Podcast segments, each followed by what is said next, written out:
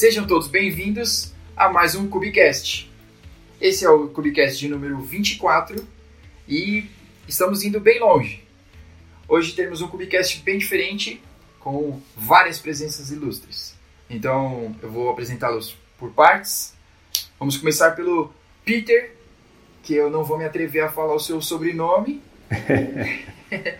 E aí você pode falar um pouco sobre você, Peter. Legal, João. Bom, primeiro, obrigado. Muito bacana estar aqui com vocês, participando desse Cubicast. É, meu nome é Peter, sobrenome Kreslins, né? É, o pessoal muitas vezes para aí no Peter mesmo, você não, não, não se sinta sozinho nessa. É, eu sou o C T O da Digibee, tá? Digibee é uma plataforma de integração sem código, então a gente ajuda os clientes nos processos de transformação digital, a integrar seus sistemas, a expor os seus sistemas é, com, com um novo mundo aí hiperconectado, né? E aí eu estou bem ansioso para esse papo, porque a gente... a nossa plataforma tem um fit muito forte com a, a, o mundo Kubernetes, né? E acho que tem bastante coisa boa para trocar aqui com os meus colegas e com vocês. Legal, muito bom. Nosso, o próximo na lista aqui, com, com certeza não em ordem alfabética, Iago Nobre. Ah, é, também é um prazer estar aqui com vocês. Eu sou Iago, eu sou engenheiro de software no Nubank. Eu sou do time que a gente chama de Squad Platform. E esse time tem algumas subdivisões dentro. Eu, tipo, basicamente eu trabalho com Kubernetes. Então, tipo, eu e mais algumas pessoas que tocam essa parte de Kubernetes dentro do Nubank. Boa. Legal. Temos também Lucas Vilela. Fale sobre você. é, sou o Lucas, sou o sysadmin aqui do Guichê Virtual.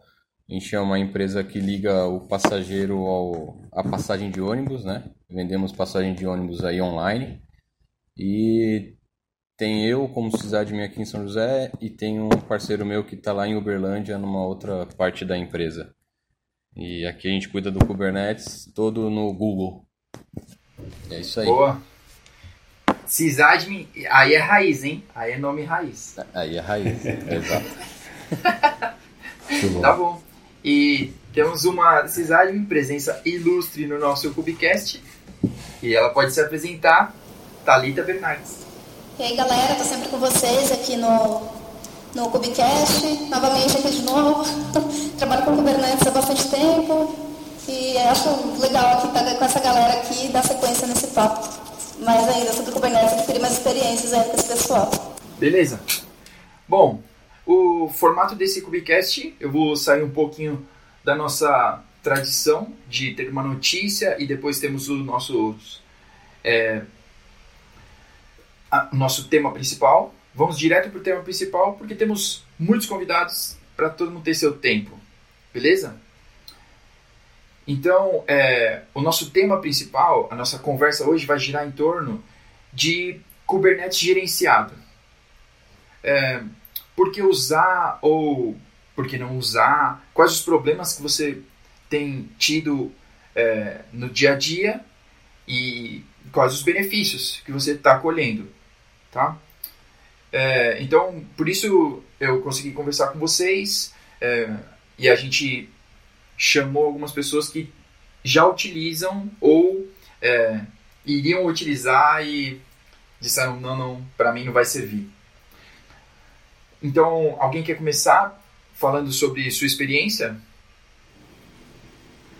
Eu posso começar, Peter, falando. Beleza, Peter. Legal, gente. Acho que, bom, contar um pouquinho da história de, de como é que a gente começou uh, com o uso de, de, de Kubernetes gerenciado e, e, e aonde a gente está agora, né? Acho que, acho, que, acho que eu, pelo menos, gosto muito de... É, compartilhar histórias, porque eu acho que as pessoas se, as, é, conseguem é, se enxergar melhor dessa forma, né? Então, a, a nossa plataforma, como eu, como eu disse na abertura, né? Ela é muito baseada é, em Kubernetes, inclusive a gente usa de uma maneira, como é uma plataforma de integração, né? A gente acaba é, é, integrando diretamente com a A P I do, do, do Kubernetes, né? Então, a gente publica pods, a gente publica deployments, a gente remove deployments, tudo com base no, no, no nosso modelo, na nossa plataforma, né? Mas não, não foi sempre assim, né? A gente começou, quando a gente começou o produto, né? E a empresa nasceu bootstrap aí de um projeto que depois virou um produto, A gente começou lá com Docker Swarm, né? Talvez muitos aí tenham tido alguma experiência com, com esse carinha, né?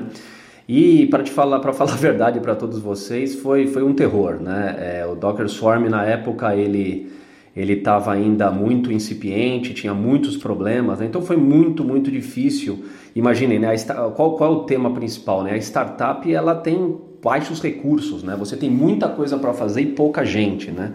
Então, quando a gente começou com isso e, e lá no começo começou a usar Docker Swarm, foi muito, muito, muito, muito difícil manter essa infraestrutura, né? Era, era, era caro em termos de tempo e de problemas que a gente enfrentava. Começamos a olhar, o Kubernetes estava crescendo, estava ganhando um espaço bem maior aí no, no, no, no mundo de tecnologia, a gente decidiu dar uma olhadinha e começar a usá-lo, né? E aí eu acho que começam alguns benefícios de, de você... Por que, que a gente foi para o Google, né? Por que, que a gente foi para o gerenciado, né? É... Faz muito mais sentido você sair de um, de um, de um ponto de partida mais avançado, né? Onde você não tem que gerenciar seus clusters, onde... O deployment de um cluster é algo muito mais simples, porque você está usando uma plataforma como o Google, no, no nosso caso, que já te dá isso pronto, né?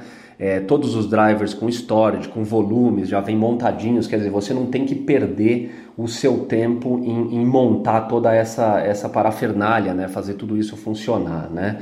É, é claro que o produto está cada vez se tornando mais maduro, mas tem um heavy lifting ali, né, grande, para você chegar num ponto em que você fala, putz, esse negócio aqui é produtivo, tá com segurança, faz sentido, eu consigo colocar meus clientes aqui dentro, né? E um, e um Kubernetes gerenciado, ele acaba te dando é, esse ponto de partida, né? Então eu olharia muito por esse lado, né? Para quem tá, para quem tá, tá, tá, tá escolhendo, tá querendo fazer, né? É óbvio, né? Você vai fazer para aprender, você vai fazer para extrair valor, é uma coisa, mas você vai, aprender, você vai usar para aplicar para os seus clientes, para colocar cargas de trabalho que realmente tenham, tenham valor de negócio, você tem que tomar cuidado com algumas coisas, né? E foi daí que a gente partiu desse princípio, né? O interessante do meu lado e, e é, que, é, que, é que eu tenho as, as duas coisas, né? Eu tenho um ambiente também... É, não gerenciado, vamos dizer assim, né, é, automaticamente, mas eu tenho um ambiente é, sob custódia aí da, da, da GearUp, né, e, então eu consigo entender esses dois mundos, né, a GearUp acaba nos ajudando é, no dia a dia aí de manter esse cluster, mas eu consigo enxergar, e olhando aí como C T O do, do alto, né, eu consigo enxergar mesmo é, os avanços em cada um dos lados e como, como, como isso pode acabar nos... o trabalho que isso nos dá, né? Então eu olharia muito nesse sentido, né? Para começar a conversa e debater com os meus colegas aí, mas eu, comece... eu, eu olharia muito nesse sentido, num sentido de que o Kubernetes te dá aí um V zero para você não ter, para você reduzir esse heavy lifting aí, tá? Uhum. Legal. Bom. Então acho que é um, é um bom ponto de partida. A entrada é fácil, né? Isso. Legal. E é, você eu... também como usuário do G K E, Lucas? O que você Sim. acha? É, quando a gente começou aqui, essa ideia de Kubernetes e tudo mais, a gente queria uma coisa mais ágil, né? Porque não dava para ficar esperando, conhecer muita coisa, pegar um Kubernetes do zero, montar um cluster e tudo mais, assim como o Peter disse. E aí, putz, para agilizar, cara, o Google foi sensacional. Fora que a gente tinha todo o lance de, de ter ganho uns créditos e tudo mais, então vamos partir para lá. E a rapidez que você consegue colocar alguma coisa no ar, rodando e te respondendo, é muito grande. Então isso daí foi um dos pontos que a gente tipo, optou por ir, para ir por esse lado. Um autogerenciado aí, entendeu? Então foi o que ajudou bastante. E também tem outras, outras coisas dele também que, que ajudam muito e te dá algumas noites de sono mais tranquilo, né? Que é importante. Essa é a melhor parte, exatamente. Beleza. É... Iago, quer falar também? Eu posso falar um pouco como foi minha, minhas experiências. De modo geral, eu sempre, sempre tive clusters que eu sempre manti. Então, eu, eu quase nunca usei clusters gerenciados. Então, tipo, já tive... Quando eu comecei, não tinha muita ferramenta que provisionava a cluster, então é, tinha um projeto, acho que era o nome dele, era ataque, que ele criava cluster na Amazon com Terraform. Então, esse foi o, o primeiro projeto que eu usei para criar cluster. E esse foi também um, um projeto que eu usei e tipo, eu não sabia usar direito. Apaguei um clutch inteiro e deixei a empresa que eu trabalhava na época fora umas seis horas. Opa, que beleza, é... Pagou é? a pizza ou não? Pagou a não, pizza ou não? Pagaram pra mim.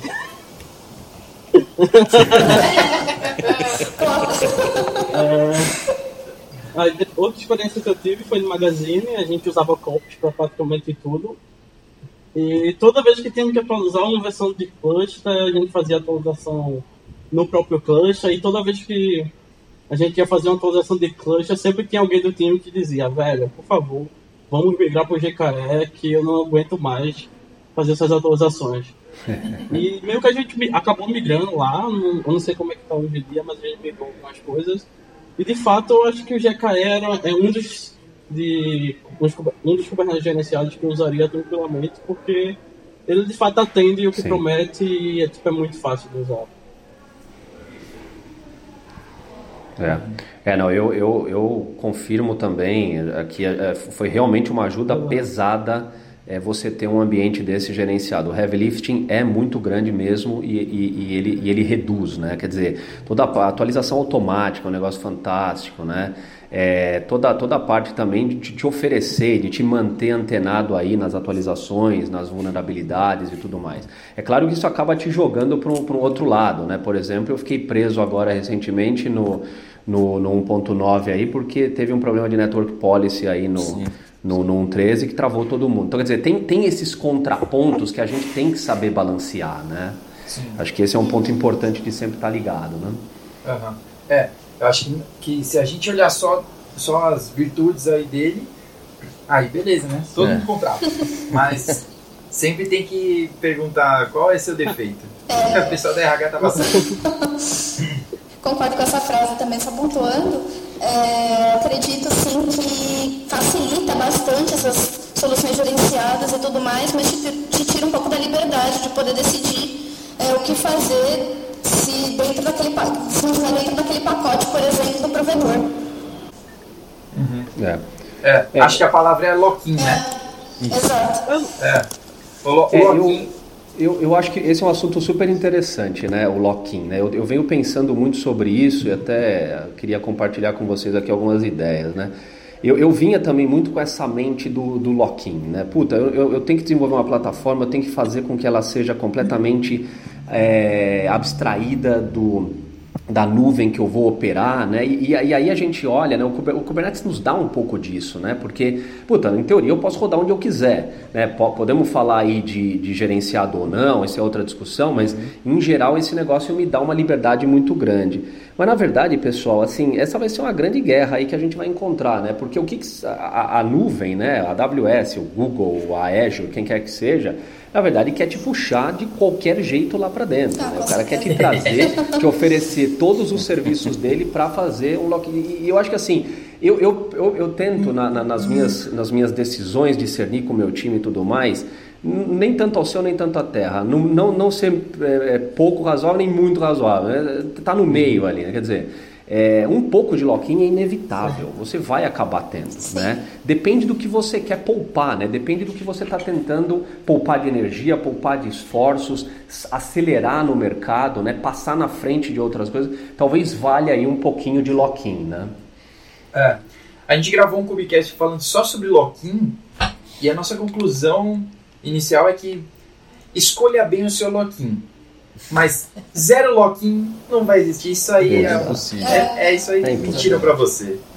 É, porque você sempre vai querer usar alguma coisa. A AWS, você pode usar um S Q S da fila, um S N S, uhum. uma coisinha assim. Às vezes você não vai ter, tipo, ah, vamos subir um, um RabbitMQ pra poder, sabe, gerenciar. Putz, você não vai perder tempo com isso, você tem outras coisas pra fazer, você acaba usando a ferramenta dos caras. Uhum. Isso aí é, é inevitável, a gente sempre vai... ficar amarrado nesse, nessa questão aí. Mas o fato do Kubernetes dar essa liberdade pra gente, de, é uma liberdade meio falsa talvez, né? Da gente poder ir para qualquer lado, né? O nosso cluster, assim, isso já ajuda bastante. Acho que já é um lado bem, bem interessante dele. Às vezes você vai fugir do lock-in de um provedor em si e acaba pegando lock-in com um software, ou com um produto, ou com uma empresa. Exatamente. Exatamente. Isso acontece, é. E falando ainda do lock-in, é, falando ainda do lock-in, mas você acha que vale a pena, né? Eu sei que parece que a gente compartilha aqui a ideia de que o lock-in é, é meio nocivo aí, mas você acha que vale a pena um lock-in, né? Já que a gente tem uma facilidade no gerenciado, você acha que vale a pena um lock-in num, é, numa nuvem que já te ofereça as outras integrações que você precisa? Então, de repente, você tem lá o seu R D S, que é difícil chegar naquele nível ali. Se você vai subir o seu banco de dados, é complicado chegar lá. Ah, sim, sim. É um nível que os caras chegaram que, olha... É, ou sei lá, o S Q S que o Lucas disse, ou outra integração que seja importante para o seu, seu app. Né? Então, a gente tem um cliente que, tá, que mudou para o G K E, porque ele ganhou uns créditos, e também porque ele estava perto do BigQuery. Então, hum, é, sei lá, o que, que vocês é, acham? Esse lock-in mais, mais simples, tipo, ah, eu estou usando um Kubernetes gerenciado, que querendo ou não eu consigo ter de alguma forma em outro lugar. Ou então eu estou usando um R D S que com menos qualidade, mas eu consigo ter em outro lugar, eu acho super tranquilo. Já, tipo, sei lá, eu estou usando um DynamoDB que só existe na A W S, eu acho que é muito de negócio, às vezes vale a pena, aí você tem que escolher qual lock-in que você quer agarrar. Aham. Uhum. É verdade. É, a gente, falando aqui do meu lado, né, nós somos uma plataforma de tecnologia, né, então é, acaba que algumas peças eu tenho que ter eu mesmo, né, e, então eu acho que esse ponto do, do, do, do é, um, é um problema de negócio, é isso mesmo, né, o que, que você quer ter próximo de você, o que você quer ter total controle, né. É, eu, eu ainda evito com alguma, por exemplo, vocês falaram muito do S Q S, vocês falaram, eu, eu ainda tenho sim um Rabbit gerenciado por nós, porque a gente tem algumas necessidades muito específicas, né? Mas, mas de fato eu, eu ainda acho que esses caras são, são muito pontuais, né? Você pega um modelo de machine learning, você pega coisas mais sofisticadas que, a nuvem, que as nuvens vão batalhar por te entregar e por te oferecer, né? Ouviu falar de BigQuery e tudo mais, aí a coisa começa a ficar grave, né? Quer dizer, aí você tem que tomar realmente uma decisão, é, porque aquilo pode te acelerar demais, né? Aquilo pode te colocar numa... Numa, numa, numa, numa, numa, na frente, né? E, e para você poder, obviamente, ganhar mais terreno, ganhar mais clientes. Né? Eu acho que a gente tem uma posição bem, bem parecida. Tipo, o que a gente, de modo geral, o que a gente puder pagar para a Amazon gerenciar, a gente paga. É, porque é mil vezes mais fácil, eles que vão receber o page, não eu. É, mas a gente tem... A gente tem Kafka gerenciado pelo nosso time, tem Zuki gerenciado pelo nosso time, Kubernetes gerenciado pelo nosso time. A gente tem uma série de coisas gerenciadas em casa, mas o que a gente puder pagar, a gente paga. É, tá certo. Faz sentido. Aqui a gente, cara, posso dizer que boa parte, noventa por cento é gerenciado não pelo nosso time. Aqui, é, a equipe é pequena, não dá pra gente ficar pensando muito nisso, a gente tem que, né, angariar fundos aqui pra, pra empresa, gerar mais lucro, então a gente precisa, tá, a gente tá nessa correria, né? De, uhum. Tipo, vamos, vamos, vamos, e na hora que der a gente dá uma parada e vê o que dá pra tirar e tal. Eu já tenho conversado aqui um pouco sobre o lance de filas, né, que não é tão pesado assim, mas a gente usa bastante aqui. E de tentar tirar esses caras e colocar fora da, dos, de algum provedor, deixar na nossa mão e tal, mas ainda não foi possível, ainda não conseguimos um projeto que a gente consiga falar assim, ah, beleza, vamos usar esses caras e tirar lá da mão da A W S e, e deixar na nossa mão para a gente administrar, né? A gente ainda tem, precisa de um, um pouco mais de know-how também, que ainda falta um pouco para essa questão, uma, uma boa parte aqui. Mas assim que tiver tudo mais calmo, a gente vai começar a tirar algumas coisas para a gente não ficar tão preso a esses provedores. Isso é porque a gente não sabe o dia de amanhã, não sabe como são as coisas. É, se precisa de um dia para o outro trocar de provedor, então a correria vai ser grande, né? A gente tem esse, um pouco desse pensamento aqui. É, eu, eu acho muito legal o que você falou, Lucas, porque... É aquela história, né? Foca no seu negócio. A gente de tecnologia, a gente tem, é, é um mal e uma bênção, né? Porque a gente quer fazer, a gente quer desmontar o radinho, a gente quer ver como funciona. Mas no final das contas, a gente precisa entregar valor, precisamos entregar projeto, precisamos entregar é, coisa na mão do nosso cliente, né? Então, quer dizer, é, legal, né? Outro dia, outro dia eu estava batendo um papo com uma outra startup e o, a pessoa me comentou assim, pô, é, Peter, eu tô com um problemaço, cara. É, qual foi? Putz, você não sabe, eu, o meu time, é uma empresa de gestão de documentos e tal, né? Meu time fez o meu projeto em Elixir. Eu falei, caraca, meu, meu Deus... E os caras foram todos embora. Agora eu tenho esse código na minha mão e não consigo achar gente que conheça... Sabe, é assim, uma bazuca para matar um problema que não deveria ser Sim. feito dessa forma, né? Muito, muito porque a gente busca essa, essa, essa coisa, né? Que é uma benção, sim, mas no final das contas pode ser uma puta bola no nosso pé, né? Exato. Exatamente. É, que você, e é, é verdade, essa analogia da, da bola no pé, eu vou anotar aqui, viu, Peter? Vou usar daqui para frente. Porque... É, cara, porque você vai ter que carregar isso aí pro resto da sua vida. Ou começar um V dois. Mas você ainda vai ter que manter, cara. Então, é, é esse lance de... Não, não, mas, pô, levantar... Tem, eu já escutei várias pessoas. Não, não, não vou usar o gerenciado, não. Vou pagar a máquina direto. Porque com o kops é ultra fácil. Hum. Ultra fácil no dia um. E pra fazer tudo default. É, é, e tem que esperar... Do dia dois em diante é só o pager tocando, né? Igual o Iago. Então tem que esperar dois ou três meses. Dois ou três meses não, agora ufa, saiu o kops onze agora, né? Ah, então, uhum. Tem um delay considerável entre o dentro da versão. Sim. E vocês acham que o Kubernetes gerenciado é apenas para greenfield, é, projetos iniciais, assim?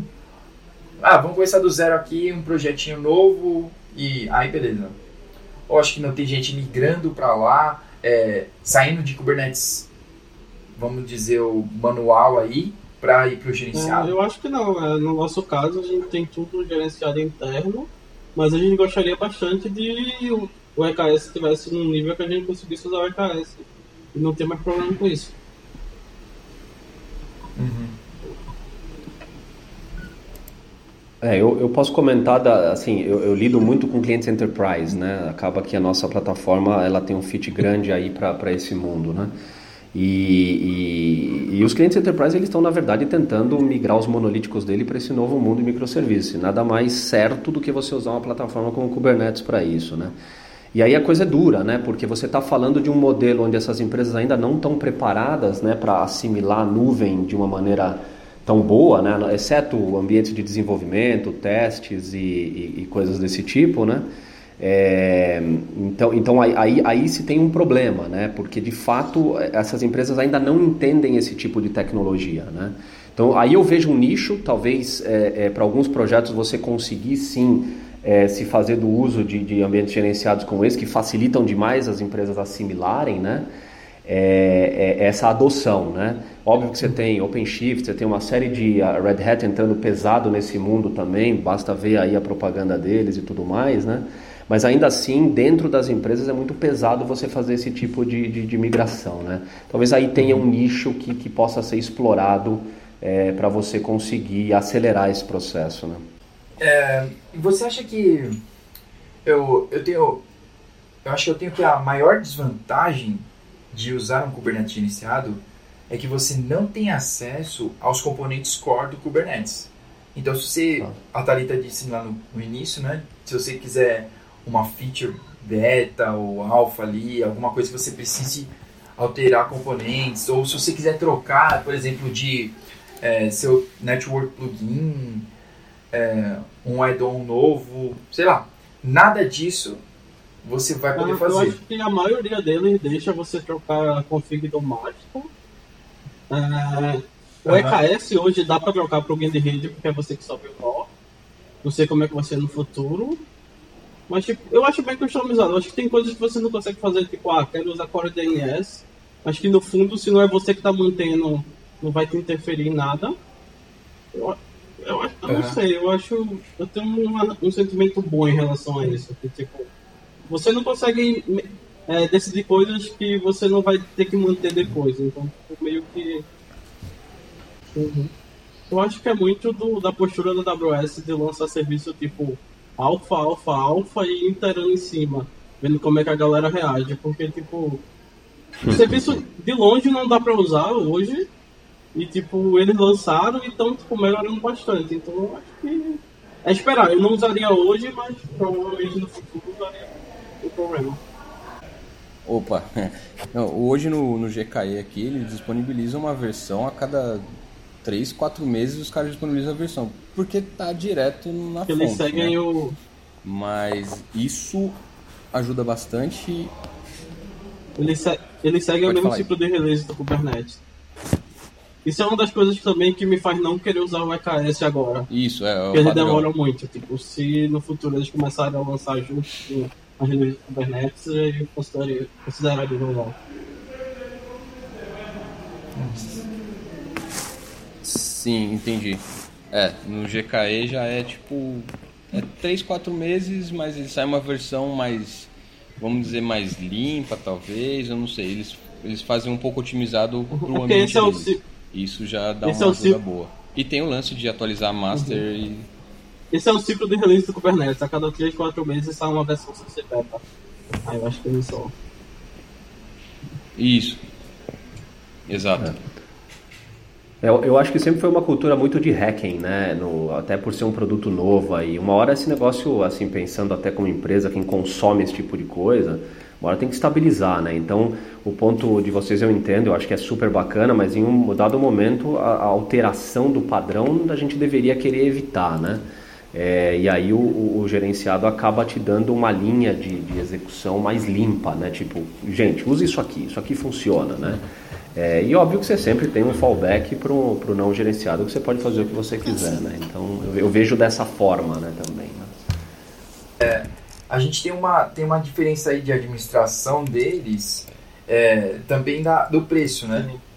Que, se eu não me engano, o, a AWS é a única que cobra os masters, né? Sim. Uhum. Que vinte centavos de dólar para os... para todos os usuários da Amazon, eles já fazem a conta na hora, né? vinte centavos de dólar, hum, vai ficar caro pra caramba. Eu acho que é tipo...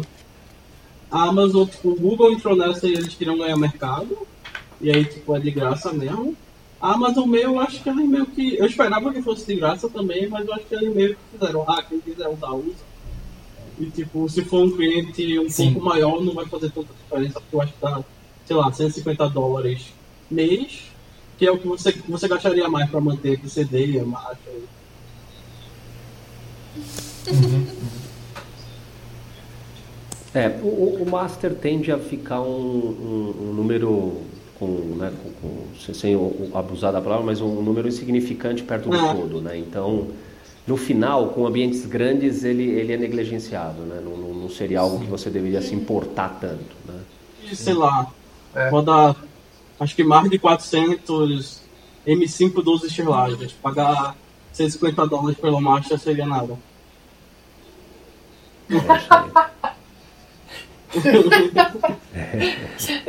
e, e, e perto do, do cara que é, eu não conhecia, pelo menos ele, é, o Paulo, lá da Fanatics, uhum. né, que tem quatro mil é. nós, quatro mil servidores na A W S. Eles são sócios, eu falei pra ele, é melhor é entrar aí. na sociedade com os ah. caras. Aí, é, tipo, um cluster desse tamanho é tipo nada, é melhor do que pagar o Paulo pra ficar lá cuidando do cluster, ele pode fazer outra coisa. Mas ao mesmo tempo, é, conforme a gente vai escalando, os problemas vão virando Sim. outros, né? Então também é algo a se pensar sempre. É... Bom, pessoal, eu acho que é isso. É, alguém tem mais algum ponto pró ou contra? É, cara, eu tenho um, um medium aqui, que foi uhum. aquele Kelsey Hightower, um cara nada aí. Ah, e... aquele cara! É, exato. Ele compartilhou algumas coisas sobre o, o G K E, tipo, por que o Kubernetes no G K E, sabe? E uhum. tem uns pontos que são bem interessantes, tipo, você não precisa aprender o E T C D lá. O E T C D. Uhum. Se você não precisa, já está direto lá dentro. né? Você tem toda uma questão de segurança também no G K E, né? Com o R B A C e o I A M, que uhum. você não precisa ficar compartilhando chave com ninguém. Você tem um usuário lá dentro, botou, o cara consegue acessar o, o, o cluster e tá ok, entendeu? Tem um autoscale também que é super easy, que tem ajudado bastante aí quando a gente precisa. Então até vou compartilhar esse linkzinho com vocês, que foi interessante que ele, leu, que ele escreveu, uhum. que falando alguns os pontos aí mais interessantes do, do G K E, né, de deixar lá. Inclusive ele fala da questão do, dos releases do Kubernetes, que são de três a quatro meses, que tá tranquilo, se você atualiza a master, você está disponível para atualizar os, os pools, né, do, do cluster. Uhum.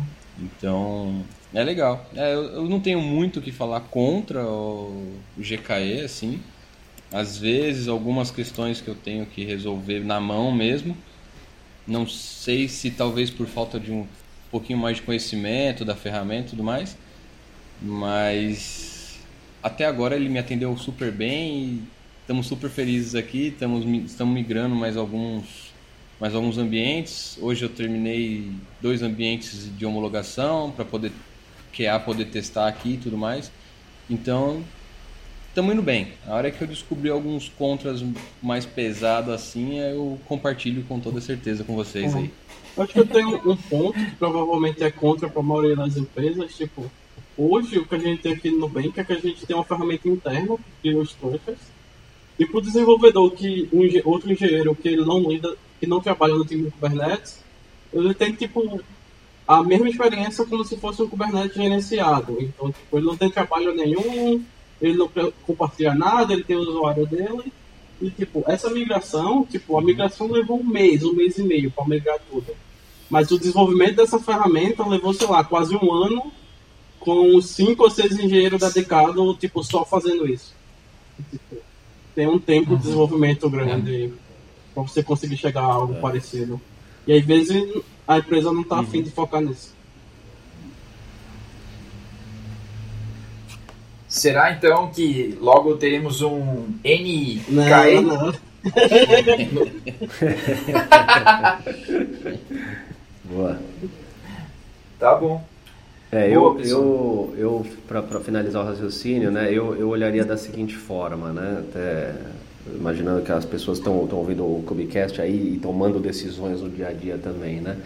É, uma coisa que a gente não abordou aqui, né? É, mesmo tendo o G K E, você tem trabalho, né? Então sim, não, é que, não é que a gente está matando o negócio cem por cento, né? A gente tem ali uma gestão importante para ser feita. Então, acho que, acho que você tem que analisar o tamanho da sua empresa, você tem que ver é, a disposição que você tem de ter um, um S R E ou você ter um próprio sysadmin especialista, né?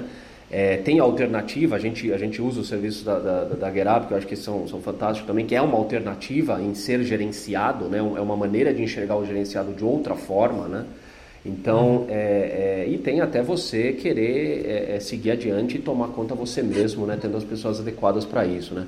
Então, eu, eu acho que assim, é, é uma ponderação, né? A gente não, não tem que encontrar o certo e o errado, mas sim aquilo que mais se aplica à realidade É, do, do, do desafio de software que você está resolvendo aí para sua empresa, né? Sim, sim. Legal, muito bom. É, bom, para a gente terminar em clima de festa, é, a gente pode ter nossas recomendações da semana. E aí, é, eu, vou de, eu vou deixar vocês começarem, se alguém quiser aí. Eu posso mandar. É... Uhum. É um GitHub que tem uma lista de post-mortems sobre falhas no Kubernetes. A galera estava falando bastante. E é legal aí pro, quando pensar em manter sozinho, dar uma olhada. Porque tem vários problemas. Legal. E tem um livro que eu vi hoje. Eu acho que provavelmente eu estou mais interessado nele porque eu não achei ele na Amazon, então não dá para comprar. Mas ele parece ser um livro legal. É um livro de algoritmos para sistemas distribuídos.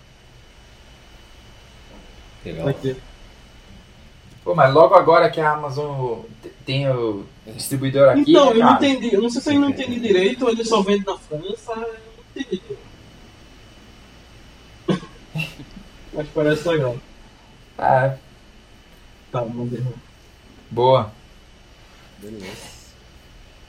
É, vou falar aí é, uma coisa meio fora da, da, da questão, mas meio fora da, da tecnologia e tudo mais. É, pratiquem exercícios, né? Vamos caminhar, andar de bicicleta, que é uma parada que está mudando bastante aí. E enquanto isso, vamos escutar um Cubicast aí do, do, da GearUp para todo mundo ficar antenado nas coisas. Inclusive, ó, os últimos Cubicasts sobre a Cubicon foi sensacional, eu gostei pra caramba. Valeu aí o pessoal que foi, deu uma vontade de estar lá, mas não, não deu pra ir desse, dessa vez. Vamos ver, quem sabe o próximo ano eu consigo aparecer. Mas tem é uma isso galera aí. aí que faltou. Quem um sabe San Diego? Cubicast na Cubicon. Teve uma galera, né, Iago?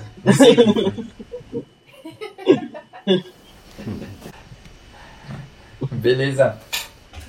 Legal. Eu o meu, eu vou deixar um, eu vou deixar uma recomendação um pouco mais genérica, mais alto nível aí, mas na modalidade que eu que eu gosto também de fazer, mais mais uma, uma talvez uma provocação aí, alguma coisa desse tipo, né? A gente fala muito de tecnologia, de aplicar padrões, mas às vezes a gente esquece o porquê das coisas, né? Por que, que a gente está fazendo, é, por que, que a gente está mudando, né? Por que, que as empresas querem sair lá do, do passado, lá de como elas faziam aplicações e estão indo para um mundo novo, um mundo mais, mais, mais baseado em microserviços, mais baseado nesse tipo de tecnologia como o Kubernetes. Acho que, acho que é legal sempre a gente se perguntar por quê, né? Por que, que a gente está fazendo isso, né? Então tem... Uhum. É, eu vejo que muitas empresas não conseguem responder essa pergunta, tá? É, às vezes é muito simplesmente por causa da tecnologia e acabam aplicando até a tecnologia de maneira incorreta, né? Então tem alguns livros, eu, eu gosto de recomendar, né? Provavelmente muitos já viram, outros talvez não. É, eu, eu gosto muito do, do Continuous Delivery, do Jess Humble, né? Acho que é uma bíblia aí, importantíssima para qualquer um que está olhando esses modelos novos aí de entrega de aplicações. É, mais recentemente o DevOps Handbook do Gene Kim, também um puta livro bacana. É, acho que dá aí um, um, uma base sólida aí para você poder conversar dentro da sua empresa e, e, e mostrar para pra, as pessoas, né, para onde a gente está caminhando, né, dá, dá esses padrões de mudança organizacional, de mudança de processos, né, para sair de processos travados e para processos mais ágeis, né? É, eu estou também moendo aqui o Building Microservices do Sam Newman, também livraço, tá? É, que nos dá aí o caminho para a gente construir novas aplicações aí, né? É, claro, se você provavelmente está numa startup, você já está construindo assim, né? Mas eu, eu acho que o mundo é muito grande, né? Tem coisas de todos os tipos que a gente encontra diariamente, então eu acho que aí tem, um, tem uma coisa bacana também é, para se consumir, tá? Então eu queria deixar esses três livros aí como, como recomendação. Legal. Olha, leitura boa, hein? Peter, boas indicações. Tem um negócio engraçado sobre o que o Peter falou. Eu fui numa palestra uma vez, e aí, não lembro de qual empresa, mas eles estavam explicando uma migração que eles tinham feito, e aí, tipo, eles tinham um slide, que o slide era falando sobre os benefícios da migração. E aí, o principal benefício da migração era que agora eles estavam usando Kubernetes. E aí, tipo, ele não, ele não tinha outro benefício. O benefício da migração dele era usar Kubernetes e, tipo... Na mosca, Iago. É isso aí. Exatamente. Boa. Thalita? Bom, a minha recomendação é também um pouco fora de tecnologia e tudo mais, mas é uma dica de Big João. É, leia um jornal, assista um jornal antes de sair de casa para não acontecer igual aconteceu comigo hoje. Ir para o Java Clara, indo bola, e tá tudo parado, você não sabe o que está acontecendo. Boa. Beleza. Bom, para eu não sair muito do meu, meu ritmo, eu sempre indico os filmes, mas agora cada vez mais eu estou indicando filmes de gente mais nova. Então, eu tô, eu, eu tô indicando agora é, Spider-Man, é, Homem-Aranha no Aranhaverso. Corre, sério, corre para assistir. O filme é muito bom. É muito bom, porque tem referência desde o... dos antigos, do Tobey Maguire, até os novos. É muito bom. A animação é muito boa. Não precisa assistir em três D, tá? Não precisa deixar o salário todo para poder assistir em três D. Pode deixar, pode deixar só metadinha e aí assiste em dois D mesmo, tá? É muito bom. A dublagem ficou top. E vale muito a pena, galera. Então, essa é a minha recomendação. Sai um pouco, desloga, vai no cinema, areja um pouquinho, aí depois você recebe o PagerDuty e volta pro trampo. Com certeza. Beleza, galera? Valeu, pô, maravilha. Valeu. Eu queria agradecer muito a presença de todos vocês. É, e é, deixar aberto o canal aí também. Vou deixar o link do Twitter e uma comunicação aí de todos. Beleza. E é isso. Muito obrigado, pessoal. Valeu. Obrigado a vocês aí. Obrigado. Até mais. Falou, um abraço. Valeu, um abraço.